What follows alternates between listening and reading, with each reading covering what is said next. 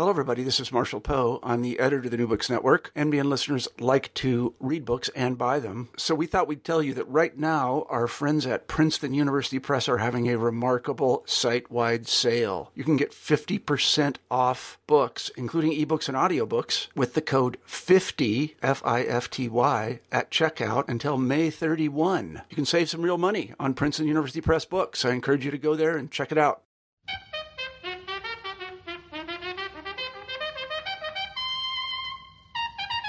Hello, everyone. Welcome to New Books in African Studies. My name is Esperanza Brizuela Garcia, one of the hosts of this channel. Today, we'll be talking to Dr. Gregory Mann about his new book, From Empires to NGOs in the West African Sahel The Road to Non Governmentality, uh, published by Cambridge University Press in 2014.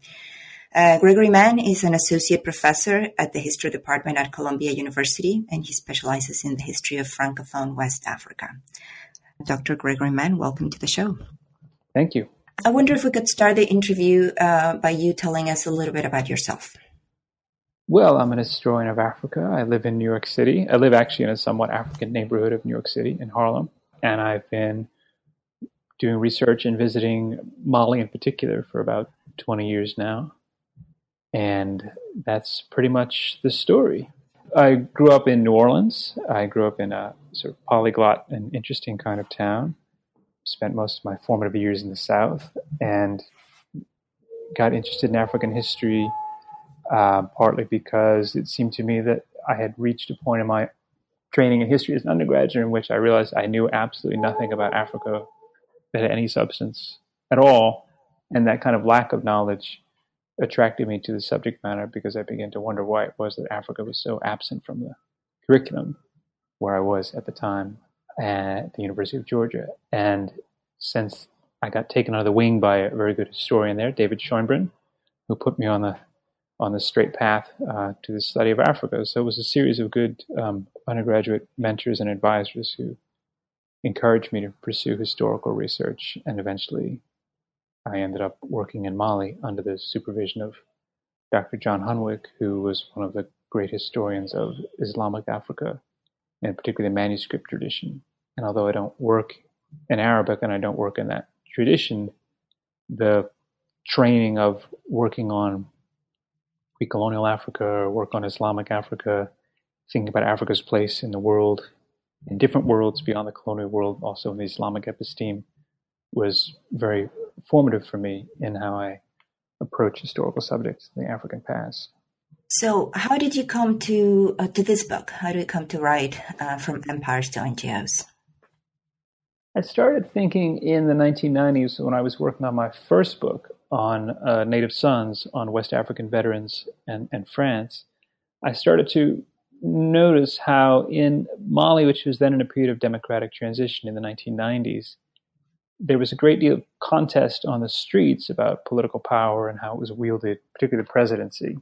Uh, but at the same time, there was an enormous expansion of NGO activity. And it seemed to me that all the young entrepreneurial people I met who had kind of skill and the means, and even people who were not so young, who were in their 40s and 50s, were opening, starting NGOs uh, and that there was a great scramble for local contracts, for local NGOs to get contracts from external funders, and that this was having a real effect on on government in the country of Mali, and particularly in even in rural areas where there was a simultaneous process of political decentralization, so that more political power and administrative capacity was being pushed out from the center in the capital to the to the rural areas, the smaller towns and cities, and even into the villages.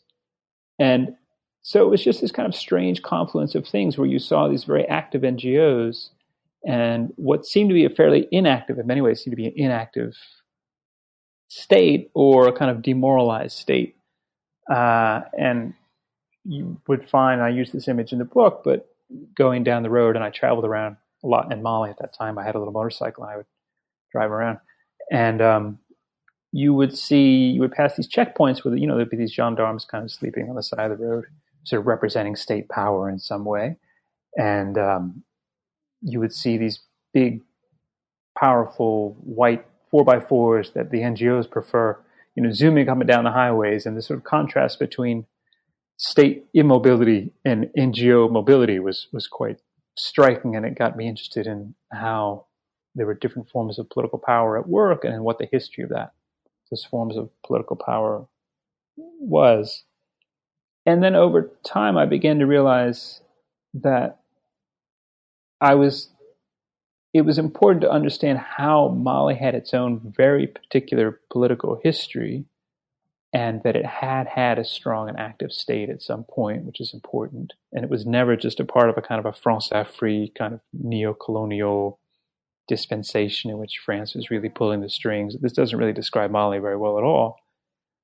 And so it was important to think about this period of ambition and state power in the 1960s in contrast with the rise of NGO power in the 1990s and more recently. And that I struggled then to think about what would be a research project that would be able to get its arms around both this early period of at least the perception of state power and a set of ambitions and a sort of vision of sovereignty, which in some ways is very normative but was very clear about the, what the African nation state could be, and the period of the more recent period, which is neoliberal, but not only neoliberal, in which the market predominates over the state in many ways, um, but in which these the international NGOs have so much uh, capacity within a place like Mali and across the Sahel more broadly. Um, and so I started to think of a research project that would allow me both to think about the political history of the place and recognize that it has its own political history, which is very important, but also to get away from the kind of conceptual framework of African history in which it's usually written, in which independence is this key kind of turning point, and even in the ways in which we, you know, casually conceive of African history as kind of pre-colonial, colonial, post-colonial, that that's really inadequate to understand the kind of transitions uh, at work in, in contemporary Africa. Um, and so I wanted to do a kind of project that had some ability to look into the more distant past, and as you know, into the, at least into the 19th century, in any case, but also was very aware of the sort of contemporary political scenario as being the product of a great deal of political work and a series of initiatives and projects, you know, some which failed and some which succeeded. Um, but basically, to get away from the from the kind of idea that colonial history was really determining everything that was happening in in the post colony, which doesn't make any sense, uh, or is sort of over over argued, over over determined. I mean, it's sort of a, it, it, doesn't doesn't hold up very well. Um, and to think about African history in its own sort of temporalities, with its own kind of you know moyenne durée kind of characteristics and things that happen that extend across generations, across decades, and that that continue to have a kind of um, force behind them or a certain momentum. I also wanted to um, and I don't want to go on too long about this, but just conceptually, um, to think about the periodization differently was important for me in the in the book. Uh, and one thing that really mattered to me a great deal was to think about causality differently. And what the book doesn't try to do is to make a very to make an overdetermined argument or even a determined argument, right? The book makes an argument about contingency and the phenomenon of non-governmentality or the way in which sort of governmental rationality is practiced within Sahelian states, not by the states themselves, but by the confluence of international NGOs, their own donors and agendas, and local NGOs, which work in a more sort of neoliberal logic of the market. That the form of non-governmentality that emerged in the Sahelian states was not a, is not a product of anyone's design. There's no great scheme behind it. There's no great logic behind it. There's no single cause that produces this phenomenon, that it, it has multiple origins. And in fact, the people who built up the great capacity of the state, of the ambitious state of the early 1960s, would have been horrified to see this outcome as not their intended outcome. And what I felt somewhat liberated by, even in writing the book, was recognizing that the causality is not at all clear, and then it needn't be, and that the burden of historical argument needn't be to determine really the causality. Uh, and so that was sort of important to me in making the argument in the book that stretches from this period of sort of strong straight state control and ambition to a period where those things are much more diffuse and it's much more complex. It's a much sort of a very sort of slippery slippery scenario, but that I didn't have to draw very clear lines. I mean, I, I also felt that to a large degree, you were facing a very interesting challenge, which is uh, probably shared by many historians who try to write about ideas. You know, and it's basically how to appreciate both the genesis and the evolution of those ideas. And in some ways, like you mentioned, the often unintended consequences of those ideas and, and how they, they are thought in one way. There's a theory behind what the, gov- what government is or government should be and then once they start to get implemented, they just kind of take a life of their own. Um, and it's particularly, I think, difficult uh, for historians to sort of find the right, like you say, the right kind of framework to to to present those those those those stories. Um, and I felt like the structure and the strategy in your book uh, were very consciously thought to to to find find that framework you know how to tell this story without making it like you say a story that has a clear beginning middle and end.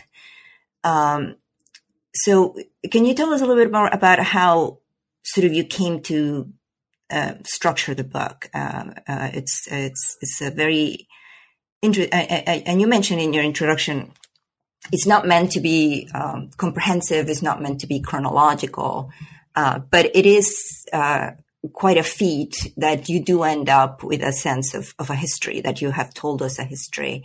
Um, so c- can you tell us more about it? Was, um, was it a matter of sources, the things that you had available to you? How did you choose these particular topics um, to tell this story?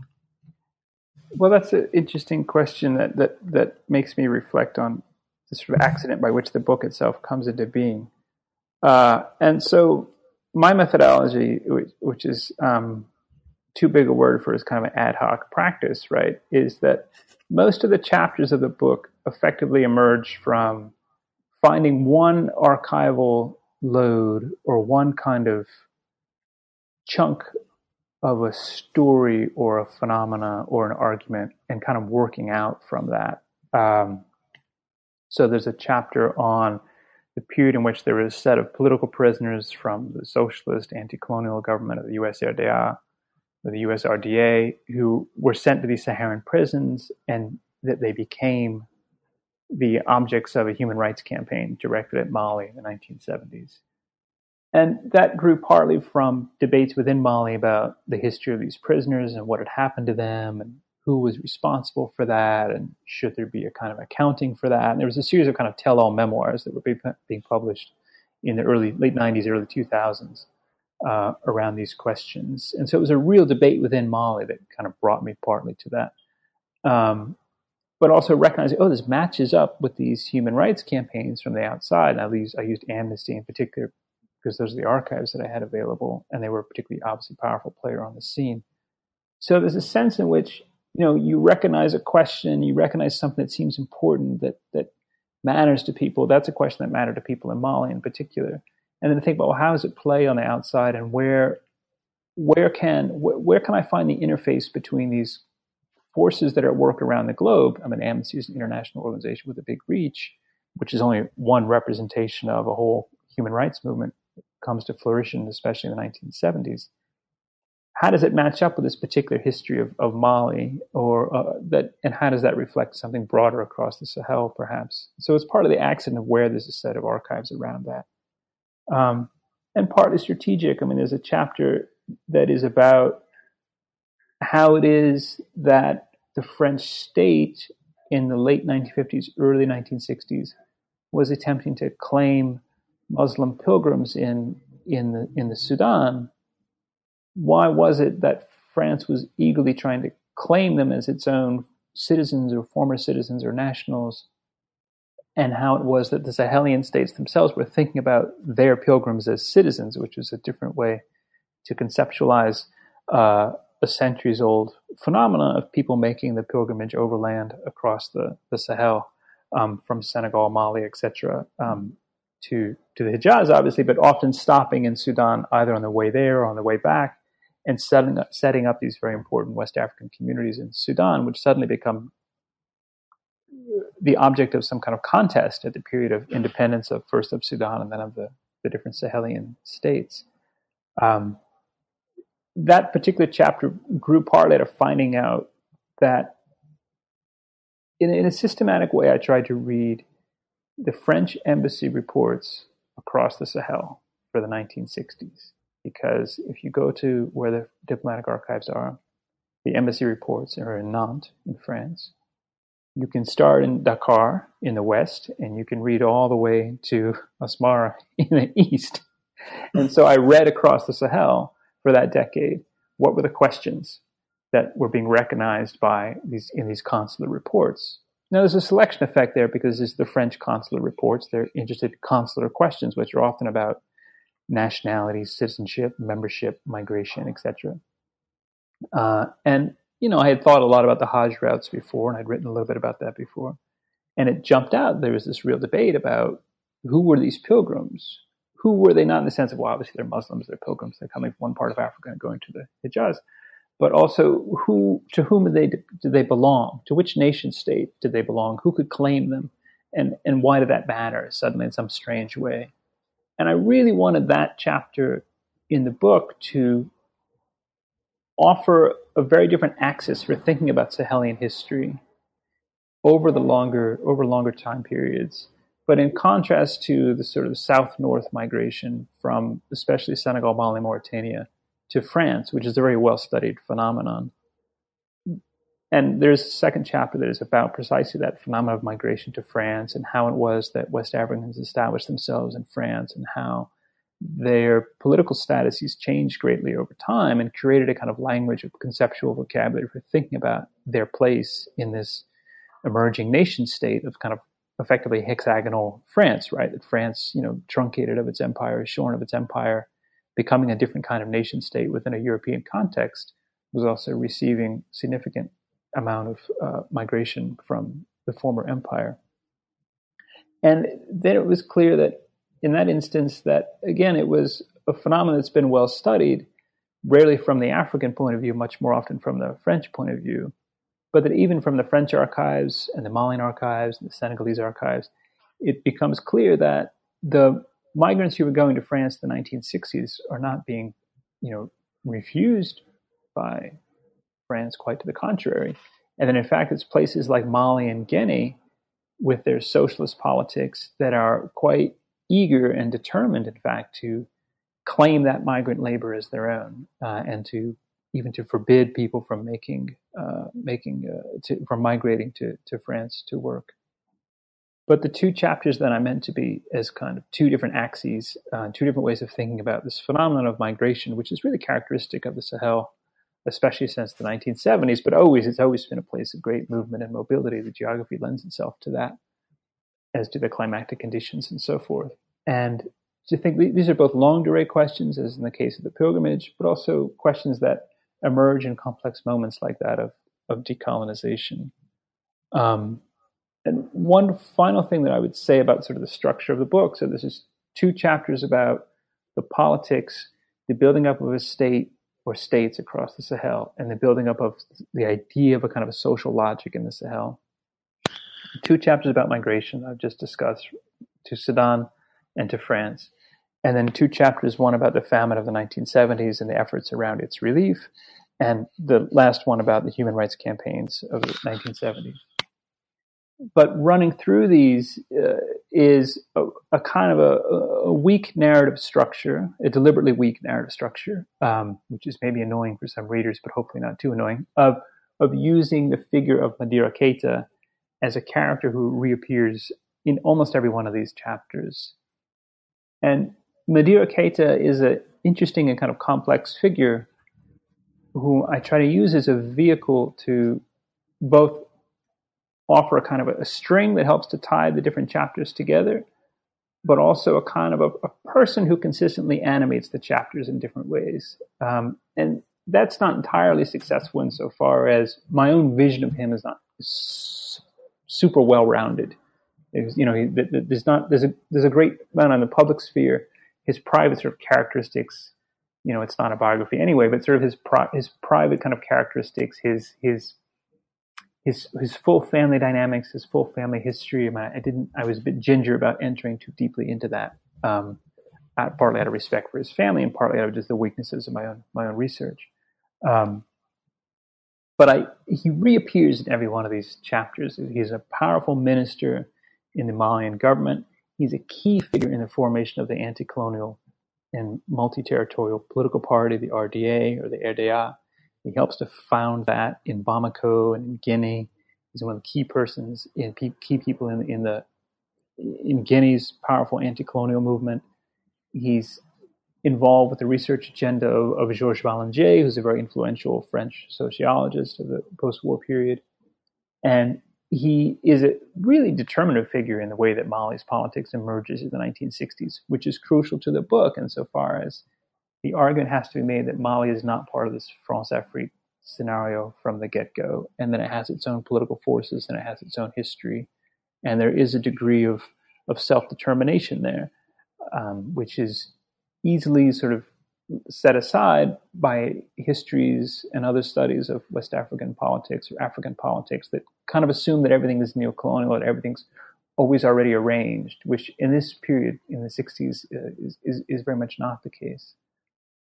So I try to use Keita as, as a kind of narrative vehicle in some way, um, partly because coincidentally he just reappears over and over again uh, except for the chapter on the human rights campaigns in which he's the subject. He becomes one of these political prisoners that Amnesty is trying to free. Uh, he's the subject of a human rights campaign, but more appropriately, actually, he's the object of a human rights campaign insofar as he's not himself. He's a prisoner. He's not directly engaged in it, uh, but he's he is the, object of a number of kind of letters and letter writing campaigns and interventions from uh, beyond Mali to get the national government to to liberate him. So I use him as this kind of a character. Um, and the whole then of the book is composed around these two, these pairs of chapters or three pairs of chapters, each looking at a different moment, a different kind of set of forces. But what I hope is a way that's provocative and interesting, because actually, you, as you move from one chapter to another, you basically leap into a whole other context. I mean, you leap from, you know, Eastern Sudan into you know, Paris and, it, and its suburbs, and then you sort of leap from there back to the Sahel in the time of famine, and then you leap from there to these these salt mines in the Sahara. So that, in some sense, you know, by the time you're bored with one chapter, hopefully the next chapter is, is opening up something entirely different um, that propels the book forward in some sense. That's my that was a bit my sort of narrative strategy to the extent that the book has a narrative strategy. I also um, got the sense that in in choosing um, choosing the Sahel as sort of like the like regional focus of, of, of the book, you know, you were talking about the, the different sort of cleavages or the different uh, ways in which African history is narrated. And particularly in this period, I've always found it very interesting how we talk about um, sort of the history of African nationalism, uh, but in but rarely is that history really focused in nation states. You know, it's kind of like African nationalism is like this big thing, and we apply it um, to nation states. Um, and but even if we were to apply it to nation states, it wouldn't necessarily make all that much sense. Um, and I, I, get the feeling that uh, by choosing the Sahel uh, as as like a, a, place that is not quite fixed, but it's it's kind of emerging in and of itself as a region uh, throughout this period. Um, you, you, were able very much to to uh, portray that that that fluidity and and that sort of political and social fluidity that that that uh, um, sort of characterizes this this area.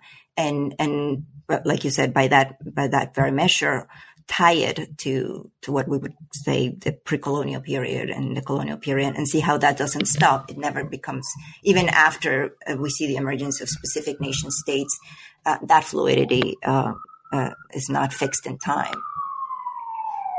well, there's, this kind of regional identity in the Sahel, um, and there is something that is identifiable as existing over a long period of time. There's a particular geography uh, and the conditions that it imposes and the way that people have adapted those over time. So to be at the limit of kind of rain-fed agriculture, to be just south of the Sahara, to be sort of constantly in contact with, uh, you know, the, the, Saharan world, with by extension then with the Mediterranean, with the Islamic world, um, but also with the societies, you know, to the south and to the west. Um, creates a kind of and also the, the point of having a, this both this imperial history over time, the great African empires with which we're all familiar, you know, Ghana, Mali, Songhai, but more recently, you know, um, the Masina, the, the, the, the, different sort of Islamic states of El Hajj Umar Tal, etc., creates a kind of shared identity of the Sahel, which is always fluid. It's kind of a weak. It's kind of a weak. It's not a binding identity in some sense. Um, it's an area characterized by, by pastoralism, by different efforts at state building, uh, by migration and mobility.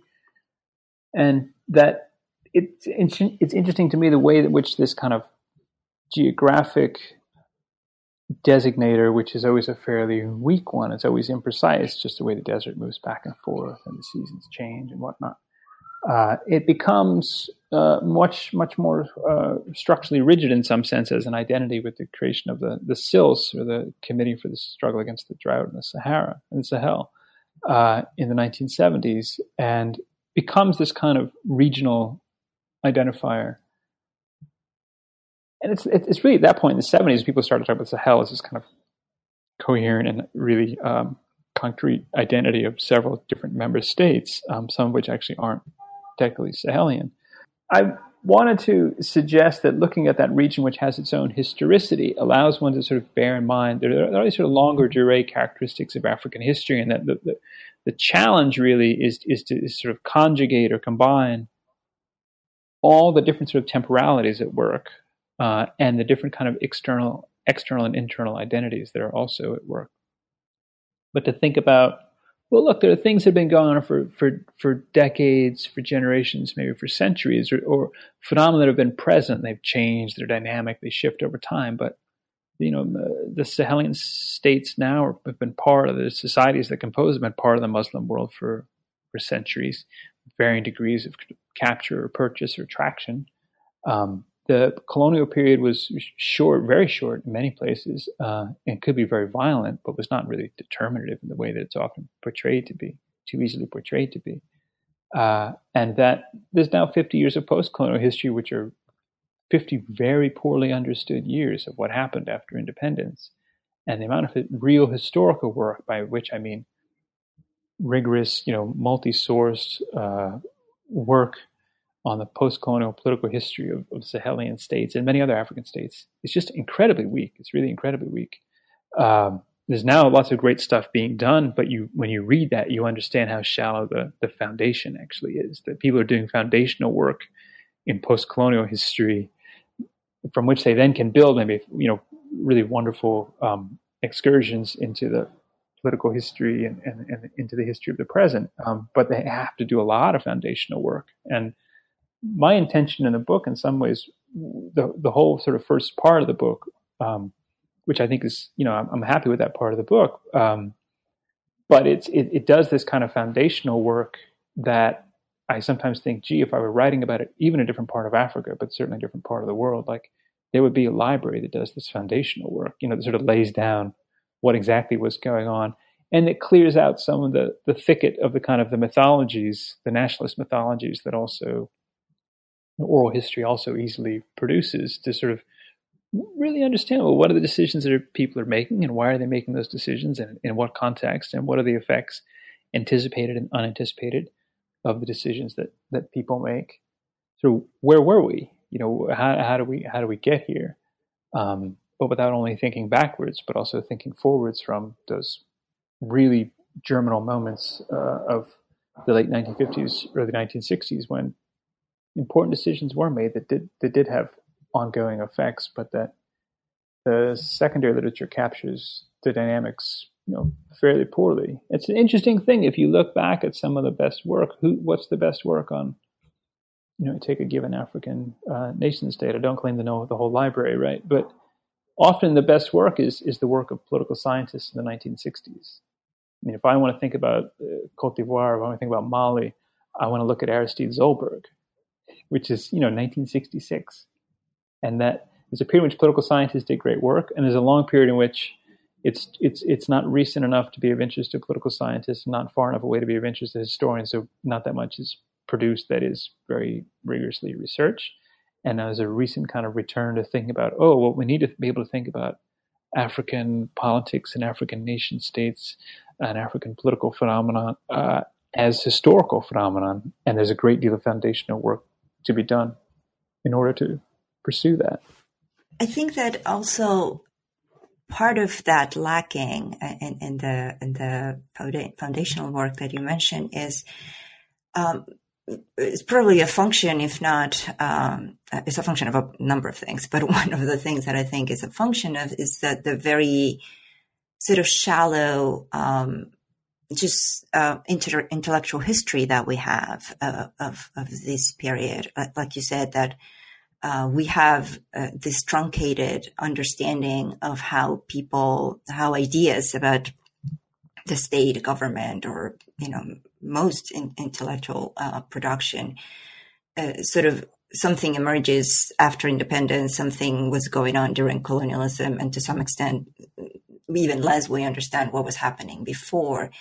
And uh, one of the things that I, I very much enjoyed in, in, in, in, particularly in your examination of Madeira Keita, uh, is particularly how, how he's not, uh, he's not uh, constrained by thinking of himself as like what part of my thinking is colonial or anti-colonial or African or uh, neo-colonial or whatever. You know, he's just he's he's an intellectual. He's thinking and he's uh, also an activist, and um, and he's not. He doesn't seem to be particularly trying to um, position himself in, in one way or another.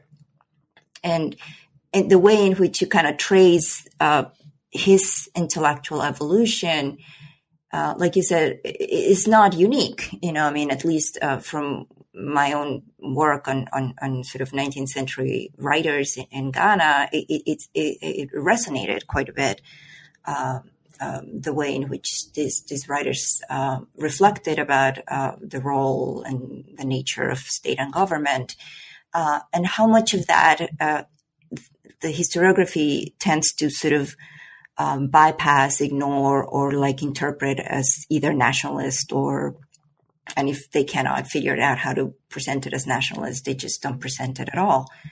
Um, so in, in that respect, I figure I, felt I, I felt that uh, your book uh, again, you know, as, a very a, it presents a very complex uh, understanding of of a new way of thinking uh, about intellectual history in Africa, uh, both chronologically and thematically, and just in the way in which it constructs. Um, the object of study, uh, in this case, the, the idea of government, you know, how do how do these intellectuals uh, or intellectuals like Keita thought about government, how they uh, trans, how these ideas transferred in uh, into uh, were translated into effective policies, um, and you know how they responded or not um, to very concrete um, challenges on the ground.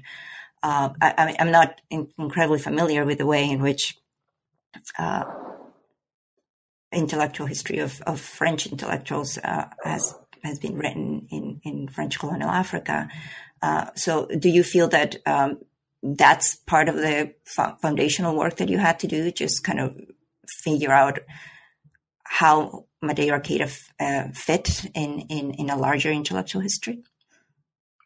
Yes, I mean he he that's a difficult thing to do, of course, and I, I find that really pushing. I, I, have a great deal of respect for my colleagues who are actually intellectual historians because I find that work uh, very hard to do because I always think it's at the limits of interpretation to know how and why people think and argue the way they do uh, and to to recognize for example, the connections between what one reads or what one hears, the arguments to which one is exposed, or even you know with which one engages, and the actual kind of decisions and, and particularly the political decisions and the kind of um, tactics that emerge from that. And what's confounding about someone like Madeira Keita is, above all, he's a tactician. I mean, he's a kind of political street fighter. He is uh,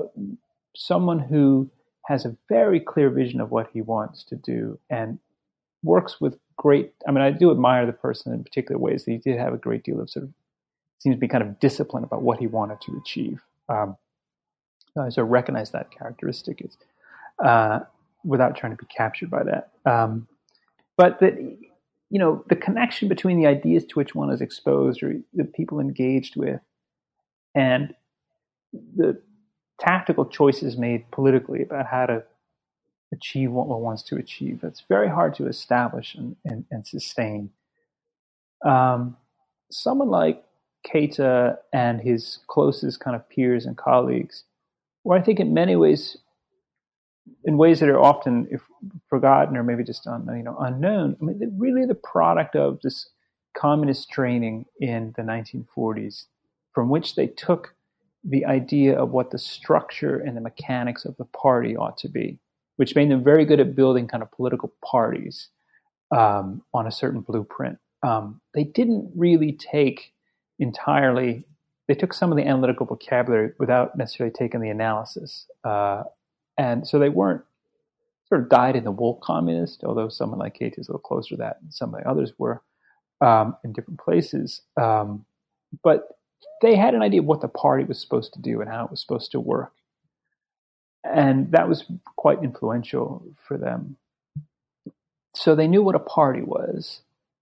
They knew what the state was because they were fighting against it, but also working within it. And it's one of the sort of characteristics of the anti-colonial movements across the continent, but I think it's even more acute in Francophone Africa that you know all these all the all the sort of leading cadres of of the the political parties, the anti-colonial parties, um, were at the same time civil servants.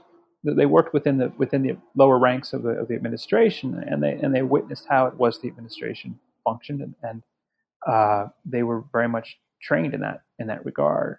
Um, but what changed quite dramatically, and I think it's a shift that happens over I say it's dramatic, but also happens over many years with particular events like the Sahelian famine of 1973-74 being particularly important within it. But what changes over time is is not so much the idea of what the state is and should do, but the idea of what government is, what it means to govern, and what exactly is being governed.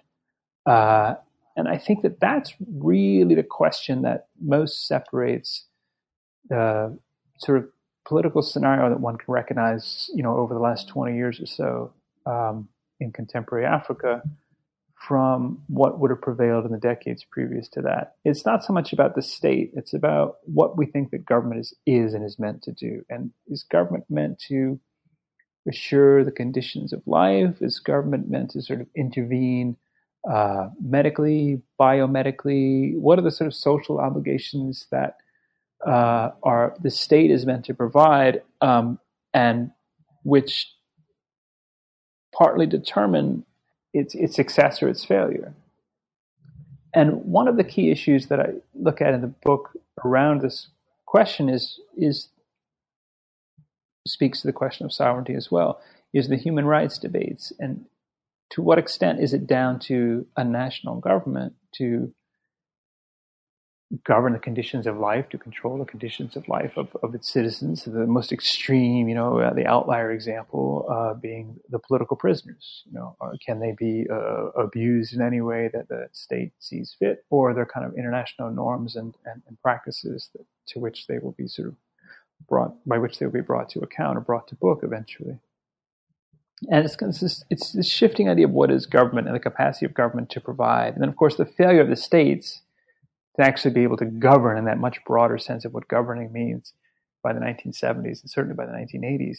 It's the failure of states to offer that that is the ongoing kind of you know macro theme of uh, or, or of, of, of African politics over the last several decades. You know, the, the, state can't actually govern on its own um, because now what it means to govern is so expansive, but also because in the West African scenario, the more radical or the more sharply anti-colonial of the party states worked against quite deliberately the local institutions of government or instances of government, which were the chiefs.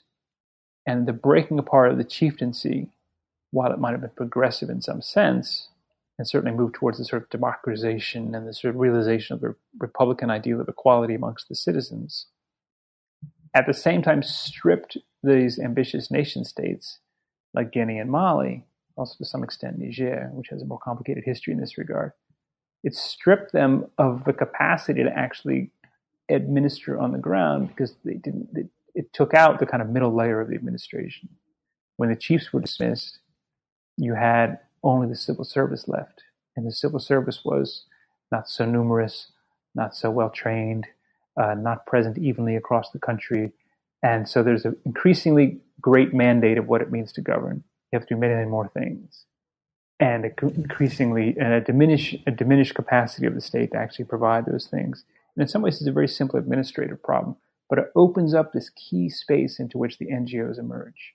And as the conditions of life degrade in the context of the, drought and the ensuing famine, the NGOs emerge, and over time, states become very reliant on NGOs to actually take up some of the, some of the charge of governance is to be taken up by the NGOs. And the usual way of thinking of this is, of course, that means that the states are now weaker. But one of the cautions that I try to express in, in the book, and then you know, I'm not alone in this regard, is to recognize that in fact, the more that international NGOs absorb the charge of government in Africa, and particularly in the Sahel, the more it liberates, in some sense, states to engage in other pursuits. So let's leave the NGOs to do the sort of the, the biopower model of governing. Let's invest in the, in state security, right? Let's invest in uh, you know maintaining ourselves in power, or let's ma- invest in maintaining the sort of administrative structure, or you know we can pursue other other initiatives and other agenda without necessarily being bogged down or captured by this very expansive notion of, of government that has come to prevail.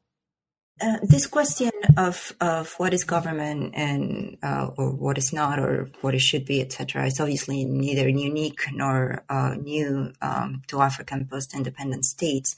I, found it very provoking um, in the sense that um, it seems like it, it, would be, like you said, something that we take for granted, and and how in the context of these emerging um, states sort of it, it, becomes relevant again. And I wonder whether you think that that it should become relevant uh, even outside of that of that context. You know, what what do you think that are that we can learn uh, from from the the history of non governmentality in the Sahel uh, more broadly, both in terms of uh, the study of the political polit- politics and political political ideas in and about Africa, and, and just in terms of political thought more uh, more widely?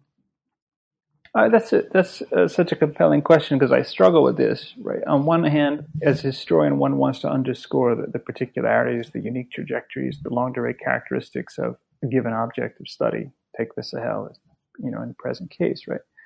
On the other hand, you know, analytically, one doesn't want to get captured by that particularity to say that look what happens in the Sahel is unique to the Sahel could only happen here. You know it's limited to Africa or it's limited to just this part of Africa. So there's two things in some sense in, in tension with each other.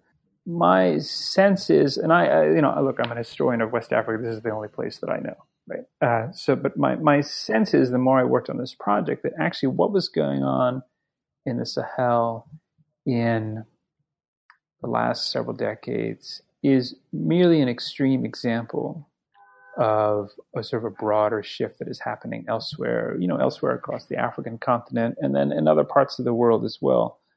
Uh, but in other parts of the world, often this, this, this state is either is, is more powerful or secure, or is uh, less uh, subject to the sort of the leverage of the international um, donors or the international financial institutions.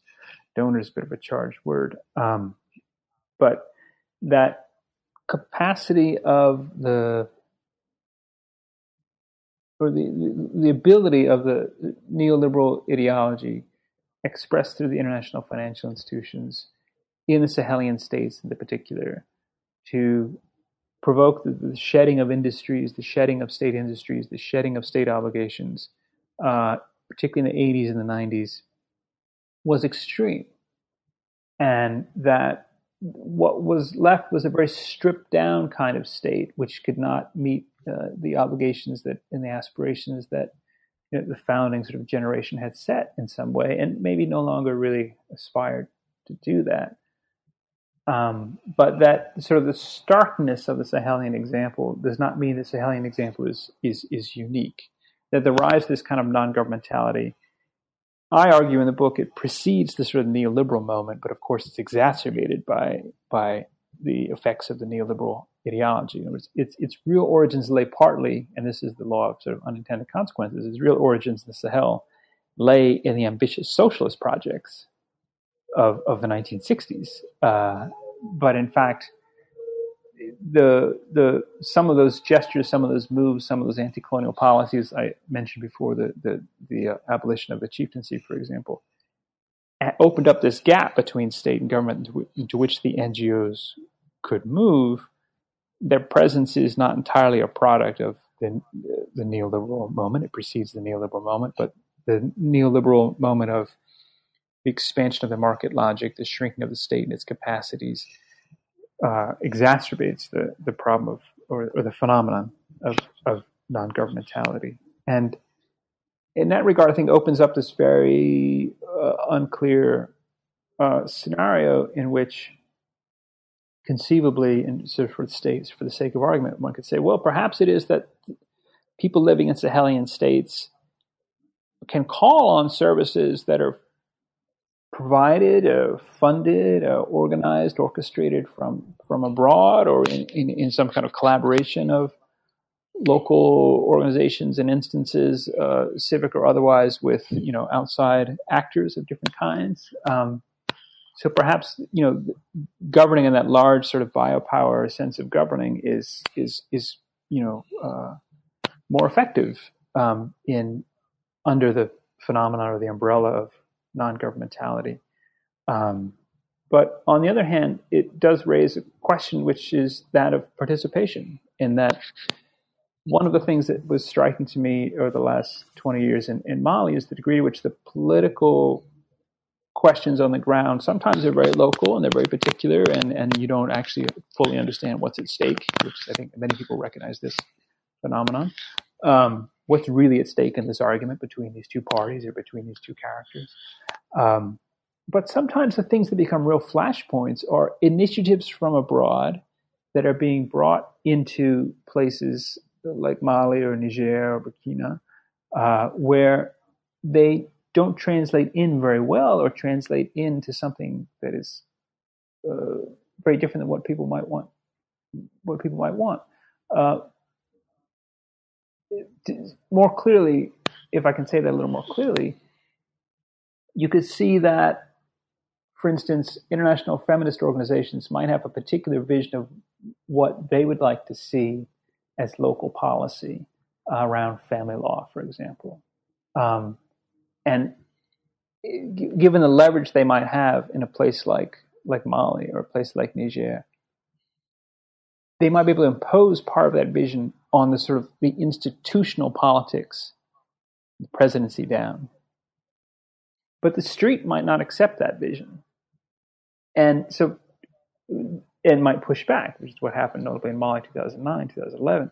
But one thing that stands out to me in that regard is not to say that feminist organizations are right and the street is wrong, or vice versa, because it's not really my role analyzing the scenario here, right? But would be to say, isn't that interesting? This happens over and over again. And Aminata Dramane uh, wrote a great deal about this. Um, and I don't subscribe to all of the ideas of Aminata Traore, but one of the things that she pointed out, uh, I think quite astutely, um, in the early 2000s was effectively, and I'm, I'm not really paraphrasing here, but this is a lesson that I draw from what she says, that effectively a lot of the political questions, especially some of the most burning and some of the most intimate political questions at work in, in, in the Sahel are actually pushed from the outside. And that the issue is not even so much that lo- the people living in those states, the citizens of those states, don't get to determine what the answers to those questions are. It's that they don't get to determine what the questions themselves are. So, is the burning social issue of a given uh, society is it um, the right to divorce, or is it uh, marriage of, of, of, of, people who are very young, or is it uh, excision, or is it uh, rights of inheritance? So, you know, these are a whole set of issues that one can cast under the broad kind of net of, you know, being around family law and, and, and human rights. But tactically on the ground, Malian feminists would have chosen a different set of issues to pursue than international feminists chose to pursue. And this is actually the sort of the missing chapter of the book, if I were going to write volume two or something like that, would be precisely about feminist politics. Uh, there's two places that I don't touch in the book, the two phenomena I don't really touch in the book, and one is feminist politics, where I can really, I think, really see non-governmentality at work, and, and, and unanticipated consequences at work around feminist politics, and the second would be sort of the biomedical, um, which I just feel like I don't really have the expertise or the capacity to really address, but like where NGO activity uh, is starkest and maybe in some ways most, you know, kind of productive, right, is around the way that the national systems of health and international capacities and imperatives sort of intersect, right? Um, and I didn't broach those in the book because, for, for various reasons, um, mostly because at some point I wanted to finish the book and I thought it could be endless. uh, but that that I saw these are the two places around around health provision, healthcare provision, and, and around feminist politics um, and the way that it plays out. Uh, and I thought there were other people who were better positioned to address those two things. I thought those were beyond my my capacity, beyond beyond my knowledge, uh, beyond my skill set, particularly in the biomedical sense. Uh, but I thought they were really the key sort of tests um, that would, well, that maybe puts it too starkly and too positivist a way, but these two kind of key phenomena that would help understand how non-governmentality works, uh, and I and I just didn't didn't uh, didn't really dare to attack them. Well, Greg, um, think, um, I think I've taken a lot of your time now. Can you just tell us a little bit what you're currently working on? Well, I worked for a while. The Mali crisis of 2012 and 13 happened. You know, the, the coup, the sort of foreign intervention, the the war in the north is ongoing.